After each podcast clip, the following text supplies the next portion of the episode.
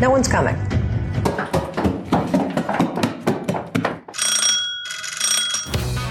И снова здравствуйте. Да, у нас сегодня выпуск про отношения с иностранцами. У всех участников подкаста есть релевантный опыт. И техники решения проблем и мискоммуникацию. У нас какие техники, честно говоря. Вот это вот советское прошлое, а так себе у нас техники. Я прочитала три книжки. Ну не надо, не надо. Я их прослушала в сокращенном виде, но три книжки, три книжки. Я знаю про гипотезу лингвистической относительности. И вообще говоря, я во всем выпуске буду рассказывать про гипотезу лингвистической относительности. Гипотеза лингвистической относительности, она о том, что язык формирует сознание. Как у любой гипотезы, у этой гипотезы есть две разные точки зрения. Одни люди говорят, что язык формирует сознание, другие люди говорят, что язык не формирует сознание. Люди, которые говорят, что язык формирует сознание, приводят вот это вот избитый пример эскимосов, у которых 50 тысяч слов для того, чтобы сказать, что такое снег. Люди, которые говорят, что лингвистическая относительность не существует, говорят, что вообще говоря в том же английском очень много слов для снега. Это и град, это и жижица, которая лежит на полу, когда снег немножко подтаивает. И вообще говоря, у нас тоже очень много слов для снега. Не у нас, в английском языке тоже очень много для, слов для снега. Есть типа пять слов, которые есть у эскимосов и нет у нас теория лингвистической относительности говорит о том, что язык формирует сознание, и, соответственно, есть два варианта. Либо это так, либо это не так. Книга, в которой я про это прочитала, это книга Стивена Пинкера. Это... Я не знаю, кто он на самом деле. Мне кажется, он лингвист. У него очень много книг про то, как язык влияет на восприятие реальности. И он считает, что это какашки быка. Неожиданный термин. Вот как ты считаешь, язык влияет на восприятие реальности? Да, однозначно. Причем я была не в курсе про ваших этих всех пинкеров, но эта мысль посетила меня, мне кажется, еще в бытность студенткой. То есть я тогда как-то так углубилась в английский язык. То есть такой bro Science. Да, Science был такой конкретный, да, Science. Я тогда, ну, в универе углубилась в английский, в смысле, в школе его учили, но в школе его учили для того, чтобы сдать экзамен, а в универе английский учили, чтобы на нем учиться. То есть некоторые предметы на нем читались. И тогда у меня наконец-то появились какие-то слова, отсутствовавшие в русском, и у меня возникло ощущение, что я наконец-то какие-то вещи, знаешь, вот которые были такими, знаешь, к врачу подходишь, и у тебя непонятно, где болит, и ты тут прижал болит, там прижал болит, там прижал болит, сне сломан палец, да? И вот я наконец-то смогла как бы локализовать какие-то ощущения. То есть я нашла для них слово. И после этого мне пришла в голову идея о том, что пока нечто не названное, наш мозг не умеет с ним как-то эффективно обращаться. Как только у чего-то появляется название, мы можем с этим работать. То есть мы можем как-то причислить его в пережитое. И тогда у меня появилась идея о том, что чем вот шире твой вокабуляр, тем больше каких-то ощущений ты можешь как-то, ну не то что присвоить, но как-то вот эм, освоить, как бюджет. Ты осваиваешь ощущения. Я, на самом деле, сейчас совершенно... Подвисла? Не тем подумала, что мы как-то сразу углубились в тему, но на самом деле мне тут, по большому счету-то и сказать нечего. А то есть ты просто хотела похвастаться тем, что ты выучила умное слово? Нет, нет, нет, нет. То есть у меня есть некоторые мысли о том, насколько язык формирует сознание. У меня есть некоторые мысли о том, насколько важна разница или совместимость культур в отношениях. Но в целом у меня-то опыт с гулькин нос. То есть у меня опыт романтического романтических отношений в межкультурной среде примерно 7-8 месяцев. Я на самом деле не в позиции, чтобы высказываться. То есть я могу транслировать некоторые мысли, которые я прочитала в умных книжках, с которыми я согласна и не согласна. Я могу высказывать какое-то свое неэкспертное мнение об этих мыслях, но опыта у меня-то не очень много. Поэтому, мне кажется, эксперт в выпуске у нас ты. Хорошо. У тебя межкультурные отношения. Последние это... 10 лет жизни. Да, да. У нас э, может быть э, рубрика «Спроси эксперта». Давай, Татьяна. Э, спроси эксперта. Я же тебе расскажу про свой страх. То есть мы, значит, определили про язык формирует сознание. Он вроде как формирует, но вроде как и не очень. У меня формирует. Но оно формирует, но при этом... То есть не то, чтобы мы встречаемся, встречались с... Э, как бы это политкорректно сказать? Не то, чтобы мы встречались с людьми со сформированным сознанием. Давай уже по существу. Нет, нет, нет. Я нет хотела сказать. Не то, чтобы мы встречались с людьми, у которых э, есть некоторые проблемы с вокабуляром или проблемы с владением языками. Поэтому, к счастью, это не наша проблема. Я когда готовилась к выпуску, я прочитала какую-то статью о том, что как встречаться с человеком, которого родной язык – это не твой родной язык. И там приводилось э, пример, что, значит, пара о чем-то разговаривала, и мужчина сказал женщине «you're pathetic». И женщина, значит, обиделась и ушла, и чуть ли там хлопнула дверью. А мужчина был немец. И потом он, значит, пришел к ней в комнату со словарем, говорит, ну, вообще говоря, я не то имел в виду, а pathetic на английском и, насколько я понимаю, испанском это жалкий, а pathetic на немецком это такой театральный, это именно что такой, знаешь, экспрессивный, рисующийся. Ну, ладно, у меня в голове шведский язык, там это тоже. Да, pathetic на английском это жалкий. И, соответственно, женщина подумала, что ее партнер назвал ее жалкой, а он имел в виду, что она очень экспрессивна и театральна, и такая очень очень артистично. И вот это был пример, что как вот жизнь в отношениях, где каждый из вас не разговаривает на своем родном языке, может быть сложной, и у вас больше возможностей для мискоммуникации и непонимания друг друга. И мне кажется, это все какашки быка, потому что проблемы в коммуникации, пара, где общение происходит не на родном языке каждого из партнеров, да, скорее всего, они чуть сильнее. Но они чуть сильнее, типа, не знаю, на 10%, если у каждого из партнеров э, нормальное владение вот этим общим языком. То есть, мне кажется, это не то, что вносит основной вклад в проблемы в коммуникации в паре. То есть, если у вас построена коммуникация, то вы два здоровых человека и можете понять, что, наверное, иногда партнер употребит какое-нибудь не такое слово, и вы это не воспримете против него, а уточните, имел ли он в виду, или он просто не нашел подходящего слова, ляпнул. То есть, мне кажется, все-таки корень проблемы – это отсутствие грамотной коммуникации, отсутствие выстроенного взаимодействия в паре, а не то, что пара разговаривает на каком-то третьем языке, который не является родным языком каждого из партнеров. То есть, мне кажется, это надуманное. Что, на мой взгляд, менее надуманное и что у меня всегда вызывал некоторый страх, это разница в культуре. То есть я всегда думала, ну как же так? Как я буду с человеком, который Чебурашку и крокодила Гену не смотрел, когда рос? А операция «ы», а кавказская пленница. А тебя прям крокодил Гена сформировал как личность, да? Да. Я, слушай, я не говорю, что это был какой-то рациональный и очень осознанный страх, но у меня всегда это где-то было на подкорке. А как это быть с человеком, который вот такие вот фундаментальные вещи мироздания не знает? А вдруг он не читал всех антиутопий? А вдруг он Достоевского не читал? Да, а вдруг он Достоевского Достоевского не читал. А вдруг «Войну и мир» не читал? Да что же это такое? И не скажу, что мне это было прямо страхом, я никогда об этом реалистично не задумывалась, но у меня всегда был такой интерес, а как это вот люди, которые в некоторых интернациональных отношениях, как они борются или выживают в этой разнице культур? Весь мой опыт 8-7 месяцев в интернациональных отношениях, я не страдаю. Вот честное слово. Ни разу не подумала ни про крокодила Кену, ни про Чебурашку. Ну, это еще все впереди, к сожалению. День рождения только раз в году. Да-да-да-да-да-да. Ну, то есть у меня иногда бывает, что я хочу пошутить какую-нибудь шутку, потом понимаю, что, в принципе, у человека нету контекста. И в большинстве случаев я просто объясняю контекст и потом продолжаю шутить свою шутку-самосмейку, чтобы как бы себя не ограничивать, ожидая, что с другой стороны просто будет молчаливое понимание.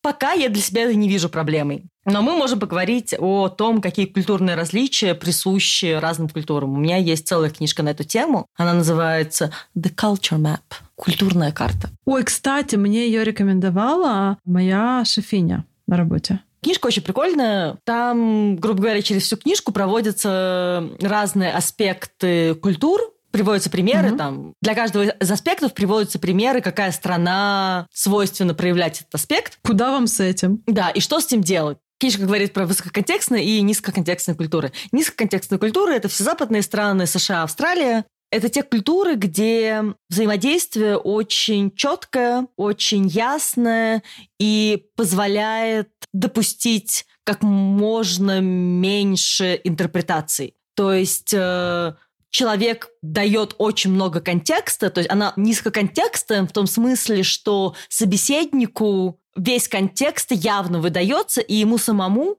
нужно знать очень мало контекста, чтобы понять, что другой человек ему говорит. И как примеры, низкоконтекстной культуры – это западные культуры, США, Австралия, многие западные страны, а высококонтекстные культуры, среди примеров, ярких примеров – это Франция и Россия. И один из примеров – это литература. В высококонтекстных культурах в литературе очень много подтекста. Вот весь подтекст в литературе, а что имел в виду автор, это вот это именно высокий контекст. Автор, когда пишет какой-нибудь эссе, он ожидает, что читатель знает очень много о происходящем вокруг. Например, автор может написать историю о том, как девочка пошла покупать хлеб, а ей выдали пирожное, и автор пишет эту историю, имея в виду Марию Антуанетту и ее хлеб и пирожные. И автор пишет эту историю, зная о том, что читатель ознакомлен с э, контекстом происходящего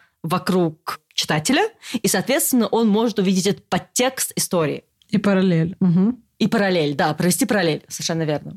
Соответственно, совет, который дает автор книги, она говорит, что если вы из высококонтекстной культуры и общаетесь с представителем низкоконтекстной культуры, то хорошо бы опуститься до его уровня и давать как можно больше контекста в своих э, высказываниях и не ожидать от человека, что он много чего знает, чтобы не допустить э, мискоммуникации. Я, честно говоря, не знаю, как это выглядит в реальности. То есть, насколько я понимаю, немцы изначально довольно-таки низкоконтекстны, но при этом их после Второй мировой войны с разделением страны на две части, с советской системой в советской части страны, их немножко натренировали на некоторую высококонтекстность. То есть у них такая политическая составляющая общения у них довольно-таки высококонтекстная. А шведы, шведы высококонтекстные или низкоконтекстные? Я не знаю, высококонтекстные или низкоконтекстные шведы. Если мы берем какую-то социальную сатиру, то да, разумеется, они высококонтекстные, но, по-моему, это нормально. То есть, когда смотришь какие-то сериалы,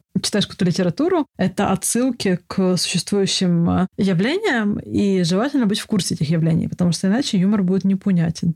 Но в личном общении, слушай, ну черт его знает, я же иностранка, и, возможно, они просто делают на это скидку. Ну, кстати, да.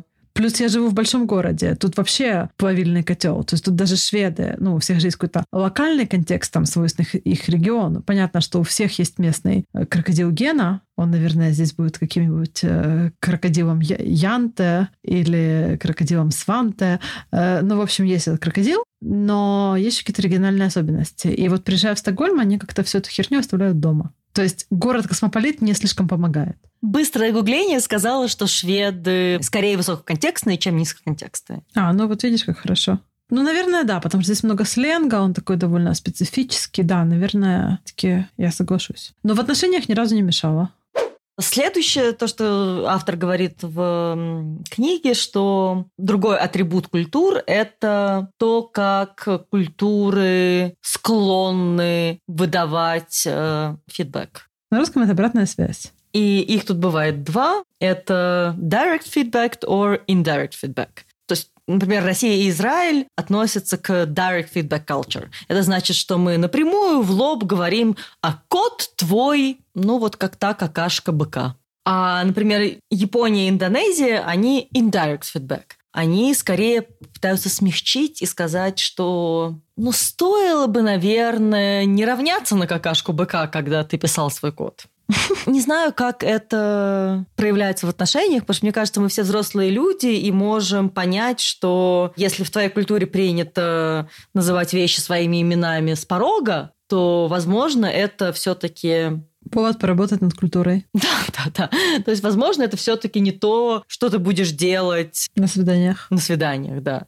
Ну, не знаю, мне кажется, мы все взрослые люди, и мы понимаем, как, не знаю, общаться с другими людьми. Мы понимаем, что не всем, наверное, хочется услышать о том, что их кот — это какашка быка. И мне кажется, ну, какая-то такая базовая эмпатичность и умение считывать э, реакции других людей хорошо помогает в том, чтобы понять, как каждому конкретному человеку стоит доносить свой фидбэк, стоит доносить свою обратную связь и давать советы.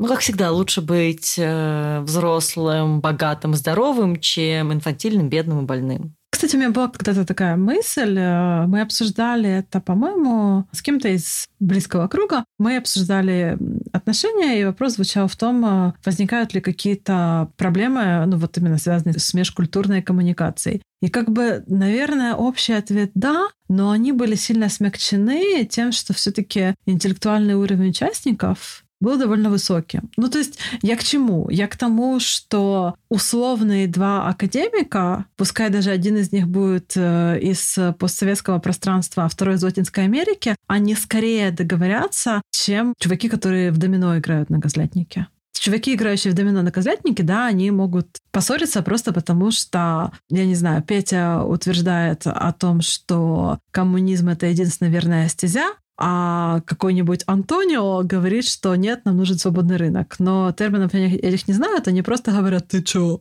И ссорятся. Мне кажется, что когда и у тебя, и у партнера есть э, ну, такой какой-то определенный, даже не то, что культурный уровень, это скорее кругозор. Вот чем люди умнее, тем обычно у них шире кругозор, либо способность э, быстро анализировать и впитывать информацию, как-то ее интерполировать, свою картину мира. И у них нету вот этой вот, знаешь, богоизбранности. Мне кажется, богоизбранность, э, ну вот когда тебе кажется, что твое мнение единственно правильное, и когда и твой путь единственно верный, это показатель низкого интеллекта. И чем интеллект выше, тем людям проще договориться, не взирая на какие-то условия среды, в которые они были взрослены. Мы с моими партнерами, конечно, не академики, все из нас, но и не совсем уже доминошники, наказлятники.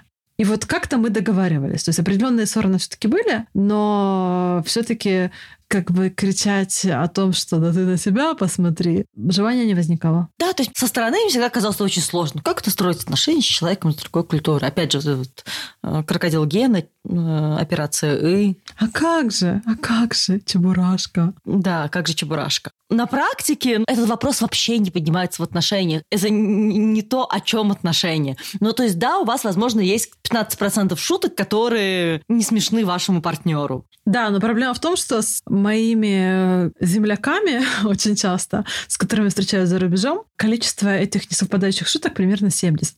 Хотя вроде как крокодил Гена был и у меня, и у них, но как-то ни на ком не сказался. Или не сказался на качестве нашего взаимодействия. Вот, мне кажется, даже скорее приносит какие-то милые, интересные, смешные бенефиты. Вот тут мы недавно пытались э, обменять разные деньги на доллары. И, значит, мне мой партнер пишет, я, значит, сходил в обменник, а они, собаки подлые, 10% от курса из интернета берут. Я, я прочитала сообщение и рассмеялась, потому что, ну, как бы, я выросла в стране, где обменники – это некоторый такой культурный пласт, ну, ровно как и ты. То есть, как бы, мы все понимаем, что курс, который ты гуглишь в интернете, не имеет вообще ничего общего с курсом в обменнике. А тут ты встречаешь человека, он такой говорит, ну, как это так? Что-то не то. Я не понимаю этого. Да, ты смотришь на это так и умиляешься, и рассказываешь ему, как это работает. И как бы ты понимаешь, что, в принципе, он тоже это, наверное, понимает, если там сделает шаг, чтобы понять это. Но это так мило. То есть у тебя это вот обменники, курс в интернете, это какой-то такой... Ты в этом варился, пока был маленьким, и вырос через это. А он такой первый раз в жизни деньги вообще поменял, потому что едет в страну, где в обороте доллары, но при этом карты принимают мало где. То есть это такой какой-то очень новый и необычный experience. А ты так смотришь на это и просто умиляешься. Как хорошо быть белым, богатым, а не очень белым и бедным. Да, да, да. Ну, мне тоже кажется, что это мило, и это как-то взаимно обогащает. Ну, если есть желание обогатиться. Да, мне кажется, еще немножко расширяет горизонты, всякие визовые вопросы. Я понимаю, что у некоторых из нас э, паспорт белой европейской страны, у других из нас нет. И вот у тех, у кого из нас нету паспорта европейской страны, они, то есть я, страдаем. И это очень смешно, когда партнер говорит, слушай, а давай поедем туда-то. Я говорю, нет. Потому что мне нужна виза.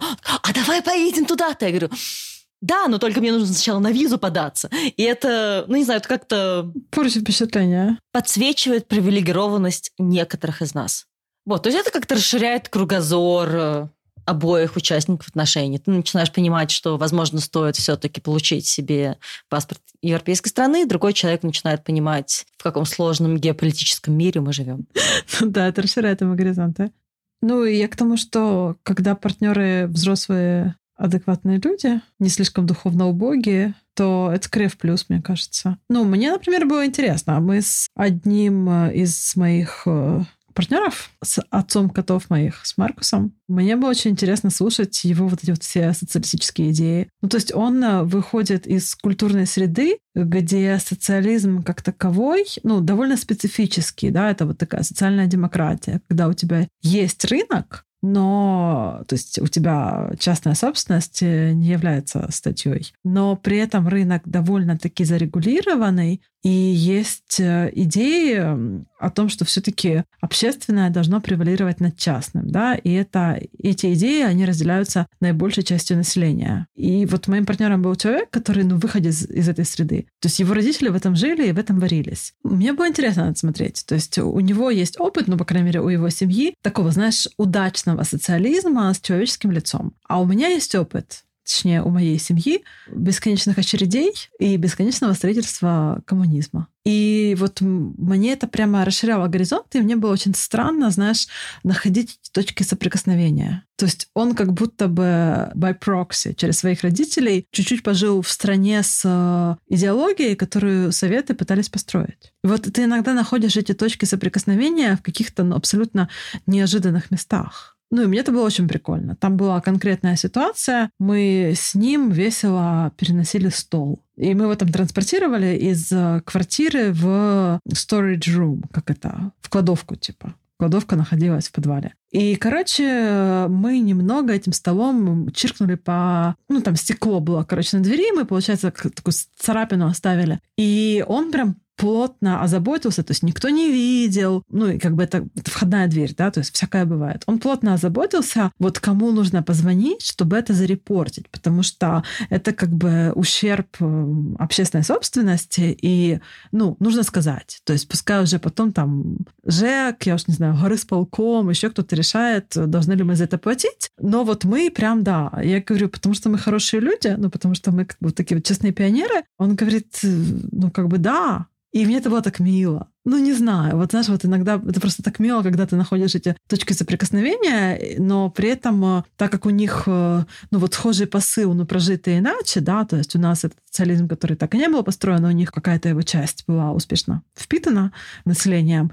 И вот ты на каких-то абсолютно таких неожиданных рубежах э, вот с человеком соприкасаешься. Ну, и это очень круто, это очень расширяет твои горизонты. Да, но при этом вот мне сейчас с высоты своего семимесячного опыта кажется, что все вот эти вот разговоры о том, что разница культур может сильно повлиять на отношения, надумано. С другой стороны, я понимаю, что, в принципе, я с мусульманами, например, такими правоверными не встречалась, которые тебе говорят, Татьяна, покройся, Харам, Татьяна. Да. Я не была взрослой в условном домострое. Я не была взрослой в России. То есть я уехала из России сразу после университета. И слава богу, потому что иначе, мне кажется, мы бы подкаст не писали и вообще с тобой не дружили.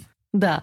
Я в России всегда жила с мамой. То есть я повзрослела, уехав. И моя некоторая такая социализация и интеграция во взрослую жизнь и идентичность произошла уже в Германии. Соответственно, скорее всего, я разделяю некоторые такие пул европейских ценностей. Поэтому, возможно, быть с человеком, который разделяет мой же пул европейских ценностей, который я стала разделять просто став взрослым в этой среде. Для меня в этом нету ничего условно сложного. Но да, возможно, если бы человек, с которым я была бы вместе, был из, не знаю, какой-то ортодоксальной ветви православия или, как ты сказала, мусульманином. То есть если бы его культурный бэкграунд сильно отличался от того культурного бэкграунда, в котором я стала взрослой, возможно, это было бы совершенно по-другому, но у меня нет такого опыта, мне сложно предсказать. Возможно, я бы сказала, что а ну и норм, человек-то хороший. Ну, кстати, да. У меня есть одна знакомая здесь, в Швеции, которая переехала из Украины. Такая же взрослая девушка, ей тоже примерно как нам.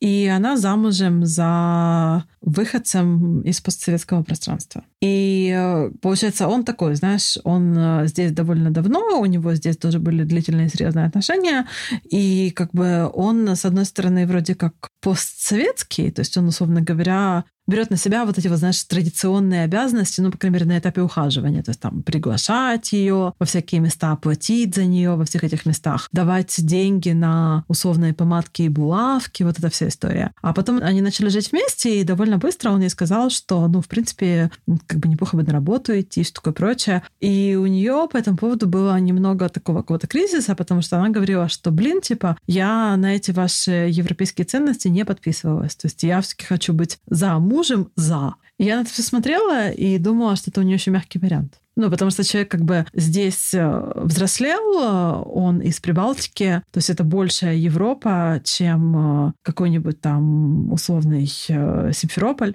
И, ну, как бы совсем шведы, у них бы, наверное, даже до этапа совместного проживания не дошло. Если бы женщина себя не обеспечивала? Да, если бы женщина вообще на свиданиях просто складывала лапы, когда приносили счет, и даже не пыталась как-то посодействовать принять участие в происходящем. Ну да, то есть как бы местные, наверное, просто посчитали, что ну, это очень какая-то странная женщина. То есть угостить это одно, но если это как бы воспринимается как должное, ну, просто другой паттерн. Зато никто не кидает в тебя предметами, и ты не чувствуешь хруста вот этого вот хрупкого мужского либида, если ты на свидании достаешь э, карточку и говоришь, я угощаю. Нет, понятно, что в европейской социализации очень много плюсов. Хрупкое мужское либидо не трескается, если нужно, не знаю, помыть унитаз или полы, или пропылесосить. Ну да, да, вот эта вся история. Ну и вообще, ты знаешь, я не так давно говорила со своей терапевткой, и вопрос был там про отношения в целом, чего я хочу. Она говорила, что довольно важным пунктом является, мы там говорили про список который нужно написать, важных вещей. Довольно важным пунктом является отношение к детям. Я говорю, в смысле? И, получается, по ее опыту у нее много клиенток, ну, как бы на постсоветском пространстве, которые приходят с историей о том, что вот э, пара заводит детей, и детьми занимается исключительно женщина. А для меня это уже какой-то нонсенс. Ну, я тут этого просто не вижу. Ну, в смысле, разумеется, это общие дети, а как это иначе? А потом вспоминаю, а, ну да, есть же вариант. А, ну да, он же доминирующий. Ну, вот это все. То есть, да, наверное, когда ты вообще общаешься и как бы проводишь время с э, мужчинами не ортодоксальными, не принадлежащими, по крайней мере, явно какой-то религии западного общества, и ты тоже являешься, ну, как бы адептом, наверное, этих ценностей, то есть я же тоже, по большому счету, вывезла себя из Запорожья, хотя Запорожье я себя, конечно, до конца не вывезла, но это такое дело. Уже во взрослом возрасте, да, но мой универ, то есть, считай, с 17 лет, ну, то есть мой универ э, очень как бы прогрессивный. И ну, вот эти вот все идеи, которые здесь воплощены, по крайней мере, в нашей студенческой бытности, они были в вот этом активном обсуждении. То есть феминизмом я не тут надышалась. Феминизмом я начала дышать еще примерно на второй неделе первого курса. То есть я приехала, у меня глаза открылись. То есть, получается, да, и меня сформировала как взрослую личность, ну, такая западная европейская культура. То есть, может быть, у меня поэтому нету какого-то культурного класса. То есть я приехала сюда, и мне просто показалось, что круто, здесь вот есть место, в котором все сделано правильно и по спецификации. Особенно культурный класс, которое культурное столкновение и неприятие, наверное, скорее. Да, но у меня, кстати, не было. И там все тоже говорят про это. Довольно модно. Там приезжаешь, что не так, все не так. Но вот у меня вообще не было. То есть я какие-то вещи просто принимала, ну типа, ну да, это так. То есть я, когда в Запорожье приезжаю, там тоже есть какие-то вещи. Там, например, вместо городского транспорта превалируют маршрутки. И они ездят так, как будто бы это ралли Париж-Дакар. И ты такой, ну да, это так. И там все не пристегнутые. И водитель, главное, что трезвый. Он, как бы, он там одной рукой руль держит, а другой ему деньги передает. То есть ты не рассказываешь ему про ПДД, то есть ты просто садишься в маршрутку, едешь на ней и говоришь, ну да, это так. Ну, и у тебя это не вызывает каких-то сильных эмоций, но если ты вменяемый. То есть и тут примерно так же. Я сюда приезжаю, и это либо ну да, это так, либо блин, а вот это конкретно круто. Так что не знаю, может, мы с тобой неправильные котики. Тут, наверное, нужно интервьюировать тех, кто переехал жить куда-нибудь в Гану. Нет, мне кажется, здесь нужно интервьюировать тех, у кого... Съехался с мусульманином по большой любви, будучи ортодоксальным евреем. Вот что-нибудь такое. Ну да, да, да. У тех людей, которые выросли или стали взрослыми в одной культурной парадигме, а, а партнер их из другой культурной парадигмы. И у них, скорее всего, есть какие-то конкретные примеры того, почему межкультурность в отношениях может являться некоторым определяющим фактором. С моей колокольни мне кажется, что мискоммуникация или какие-то недопонимания в межкультурном контексте не являются определяющими. Что есть столько других способов поломать или не построить правильную коммуникацию в отношениях, что то, что вы из разных культур, это там 10-15% от э, 100 других способов. Да, это меньшее зло. То есть это вообще не камень преткновений. То есть можно иметь разный темперамент, можно иметь э, разные взгляды на досуг, на финансовые аспекты, на быт друг на друга. Да, мне тоже кажется, это вообще не во главе угла. Глава угла. У угла есть голова. Ладно, я только что об этом подумала. Ну, ты знаешь, это как из серии вот эти книжки, которые были популярны, ну, по крайней мере, в мою бытность 14-16-летним подростком. Типа там все эти истории, каковы, типа, эти странные немцы. Серия такая была, эти странные немцы, эти странные шведы, эти странные еще что-то. И народ еще обсуждал в контексте там, каковы в постели итальянцы, каковы в постели немцы. И мне это всегда казалось, вот даже еще тогда такой какой-то ересью, ну, типа, есть конкретные люди, безусловно, есть какой-то культурный пласт, но мы не можем говорить э, в контексте какого-то среза жизни, там, э, сексуального, бытового, финансового, о том, что все-таки культурный пласт превалирует над какими-то личными особенностями. Он, конечно, имеет какое-то влияние. Но это скорее, знаешь, вот у тебя есть комната, да, ты в какой-то цвет красишь стены, и это, конечно, роляет. Но все-таки обстановка в комнате, интерьер в целом э, роляет гораздо больше, чем конкретно цвет стен. Вот, по-моему, тут так же. Что делает, прости, ты мне сейчас новое слово открыла. Роляет. А, роляет. Боже, ну это мы заговорили про Запорожье. У меня, короче, всплыл жаргон. Да, отыгрывать важную роль в Запорожье называлось ролять. Вот, видишь, ты меня погрузила в мой культурный код, он, короче, проступил. Да, есть такой глагол «роляет». Повторяем за мной. А? Сейчас начнешь лузгать семки, да? Да, на кроты присяду. А вот шведам не объяснишь, каково оно на картах снять, а? Да. Кстати, это да, это меня, кстати, э, триггернуло. Мы были с э, моим э, бойфрендом в качалке, и он там что-то присел так конкретно, ну, почти на карты. Что-то там, не знаю, я уже не помню, что телефон посмотрел. Вот. И я что-то по этому поводу пошутила, там, типа, real slave, знаешь. А у него еще штаны такие, ну, типа, три полоски адидасные, короче. Да, он все на картах сидит. Вот, я что-то пошутила, и потом, блин, ну, ну, как бы, вот тот случай, да, когда шутка настолько тонкая, что тебя приняли за идиота, я начала объяснять. Разумеется, шутки, они примерно как код. Если их нужно объяснять, то это означает, что это просто символ качества. И, в общем, я поняла, что, ну, он, конечно, понял, но не то, не то. Даже гопников с семочками и телефон бабушки позвонить лучше один раз увидеть, чем сто раз услышать. И на этой лирической ноте мы еще не завершали никогда. Да, позвоните бабушке. Не знаю, к чему это. Звоните бабушке, подписывайтесь на наш подкаст. Все. Ставьте нам оценки. И вы, и ваша бабушка. Пока. Пока-пока. Чмоки в этом чатике.